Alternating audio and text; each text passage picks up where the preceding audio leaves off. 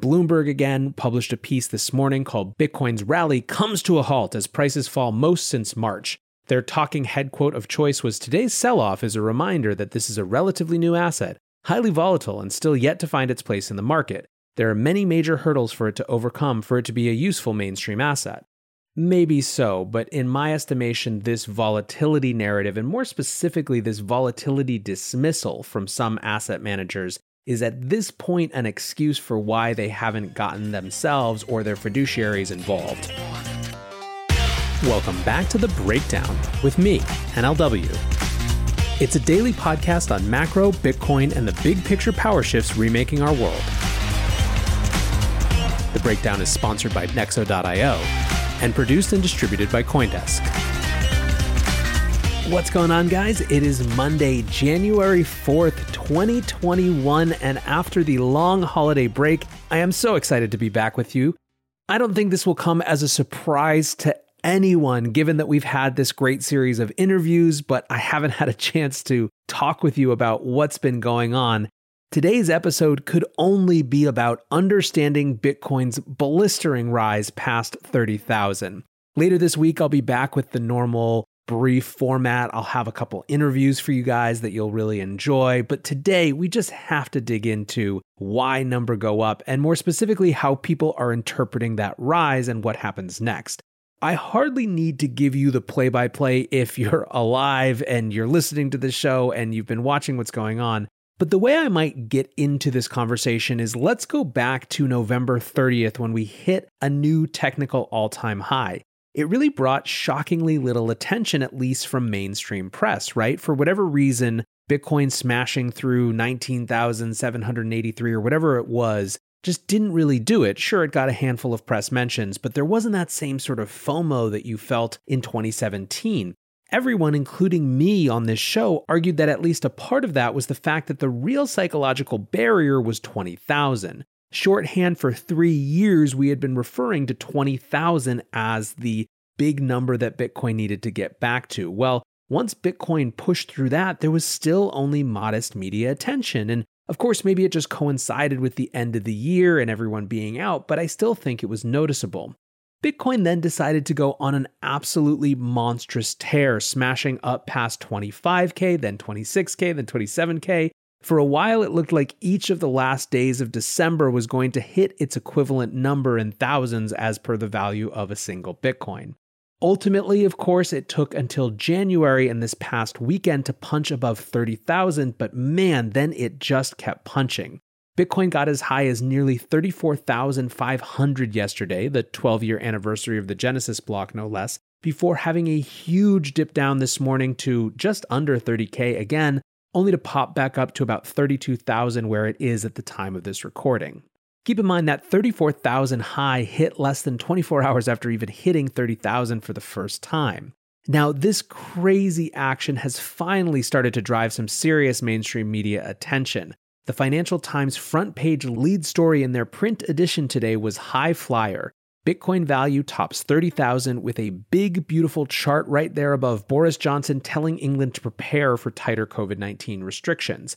And I mean, think about the number story to close the year. Bitcoin up 300%, over 300% in 2020, and up thousands of dollars past 30K in the first day of the year. But of course, as you know, as listeners of this show, as interesting as the number is, and it is undeniably interesting right now, for me personally, I'm as interested in the interpretations of the number and the popular narratives because those narratives show you how different people are competing to shape the future. Narratives are not just interpretation, they're attempts to shape what happens next. So let's actually dive into those attempts to shape the future. And first, let's talk about what's driving the big moves, the narrative that most people agree on. It's about institutional FOMO. The managing director of 21 Shares, Laurent Kssis, told Coindesk Bitcoin's price is being driven by institutional money and there is not enough supply. The number of family offices asking to invest in our exchange traded product is just staggering. I've never seen this before. In 2017, it was just retail knocking at the door. Now it's only institutional. This, of course, reflects something we've talked about a lot the difference between the demand and the supply, right? That simple factor of math. This was reinforced in another quote from Kenetic Capital CEO Jehan Chu, who said the final land grab has started, and by this time next year, accumulating over a thousand Bitcoin will be nearly impossible for most people. In other words, if you are a big institution who wants to have a serious position or a corporation who's interested in the idea of getting some of your balance sheet into Bitcoin, there is a feeling like the window is closing rapidly. Looking for the best way to stay on top of your investment game? Nexo.io has you covered in three easy steps with their high yield savings account for digital assets. Step 1 Create an account at Nexo.io. Step 2 Transfer assets to your secure Nexo wallet with no minimum or maximum limits on funds deposited. Step 3 Sit back, relax, and earn up to 12% compounding interest paid out daily on your crypto and fiat. Your passive income made simple. Get started at nexo.io. What other evidence of this institutional FOMO driving things is there? Well, whales, i.e., clusters of addresses held by a single participant that hold at least 1,000 Bitcoin, rose to a record high of 1994 last week. Overall, in 2020, whale entities increased 16%, and in Q4 alone, they increased 7.3%. Then there was what was happening on Coinbase this weekend, which seems extremely relevant to me. On Saturday, January 2nd, the block's head of research, Larry Cermak, tweeted So, who the fuck is accumulating massive size on Coinbase? So, what was Larry talking about? Well, Typerbole tweeted 50K BTC leaving Coinbase in the past three days, according to Glassnode. That's 1.65 billion in withdrawals, or around 6% of their total balances over a holiday weekend. This sort of massive outflow tends to suggest that an institution is moving Bitcoin that they've purchased into cold wallets for custody. And again, we're just dealing with math here. 47,000 Bitcoins or so leaving Coinbase in the first two days of the year, while miners mint just over 1,700 in the same time period. There are some other interesting narratives that I've seen floating around around the institutional FOMO and increased economic uncertainty. We're seeing some amount of new turmoil around the election, with a handful of senators saying they'll reject the vote from certain states. We're seeing the first reports of a mutated COVID 19 virus strand, which is putting even more urgency on vaccine distribution. And finally, we're seeing related ideas show up in other places than just the Bitcoin price. For example, Bloomberg published today an article entitled Treasury Inflation Gauge Exceeds 2% for the First Time Since 2018. So it's not hard to understand this, at least in part, as part of a larger economic set of factors. So, if it's institutional FOMO that's been driving this rally, let's talk then about how people are interpreting this dip. There's five or so narratives that I'm seeing. The first is just the market catching its breath, which I think is completely reasonable. This has been such a rocket up. You have to think that at some point there's going to be pauses. A second narrative that relates to that, that's more specific, is the idea of profit taking. In the past 24 hours, a number of alts have outperformed Bitcoin. ETH in particular has had a monster 24 hours, so it is entirely possible that many of the trader class are set to take some profits out and rotating into alts. ETH additionally has had its highest search volume on Google since January of 2018, so that may be an interesting factor to look at as well. A third interpretation of this dip is derivative positions getting liquidated. More than 1.1 billion of open interest was liquidated in the span of just an hour this morning. So basically, you have traders who are over leveraged and got wrecked, causing a more severe dip, which could also help explain the quick rebound. A fourth interpretation, let's pour one out for the mainstream media, still trying to use this to push a too volatile narrative. Bloomberg again published a piece this morning called Bitcoin's Rally Comes to a Halt as Prices Fall Most Since March. Their talking head quote of choice was Today's sell off is a reminder that this is a relatively new asset, highly volatile, and still yet to find its place in the market. There are many major hurdles for it to overcome for it to be a useful mainstream asset. Maybe so, but in my estimation, this volatility narrative, and more specifically, this volatility dismissal from some asset managers, is at this point an excuse for why they haven't gotten themselves or their fiduciaries involved. Lastly, and this is the one I'm most interested in, are questions of whether the dip was caused by the specifics of institutional buying. Joseph Young tweets Whales in Asia have likely been selling Bitcoin heavily in the last few hours, minus 3,000 BTC or around $100 million in value deposit into Bithumb. Coinbase Premium disappears, no aggressive buyer demand. All the while, the futures market is very overheated and overcrowded.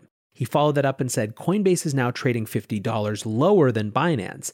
This means the aggressive accumulation isn't there anymore. A few days ago, Coinbase had a premium of around 150 to 350 at its peak. Doesn't have to be a correction, but I expect a market cooldown. So basically, another way of reading this is that there was a specific actor or set of actors who were driving the price this weekend because of that massive accumulation, specifically through Coinbase. That accumulation, despite the best efforts of, you have to assume, Coinbase's OTC desk, drove price up, which got the futures markets really excited, which further drove the price up. And then people came in to short and correct it.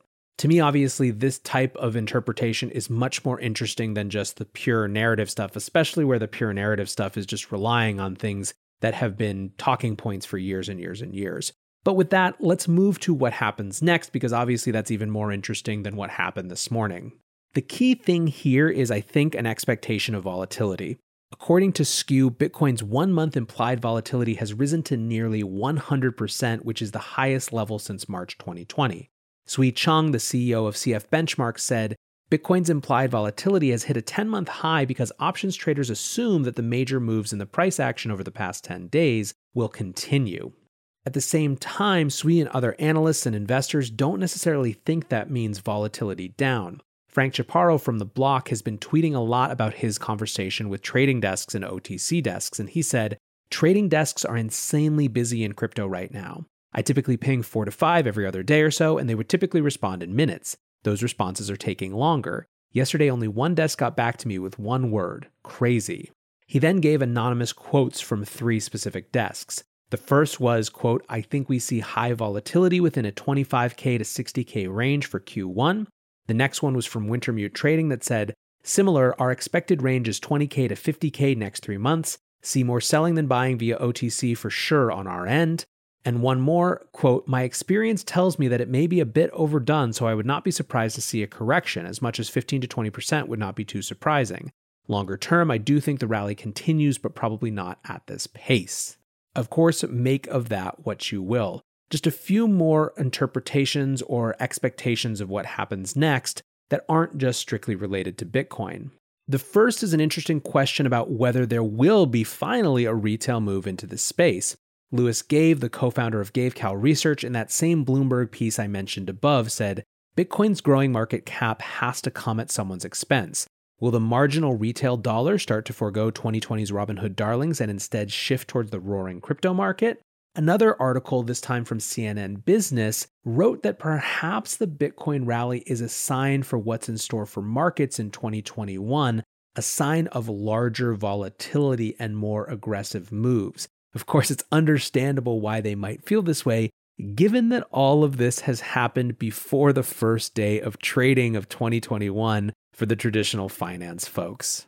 Anyways, guys, there is a lot more to get into. We haven't even talked about the Mnuchin stuff and self hosting wallets, although I have a guest that's going to speak very eloquently to that later this week. It's a crazy start to 2021, and I'm so excited to be starting it with you. I hope you had an awesome holiday season. If you're enjoying the breakdown, please go like, rate, review it. It makes a huge difference.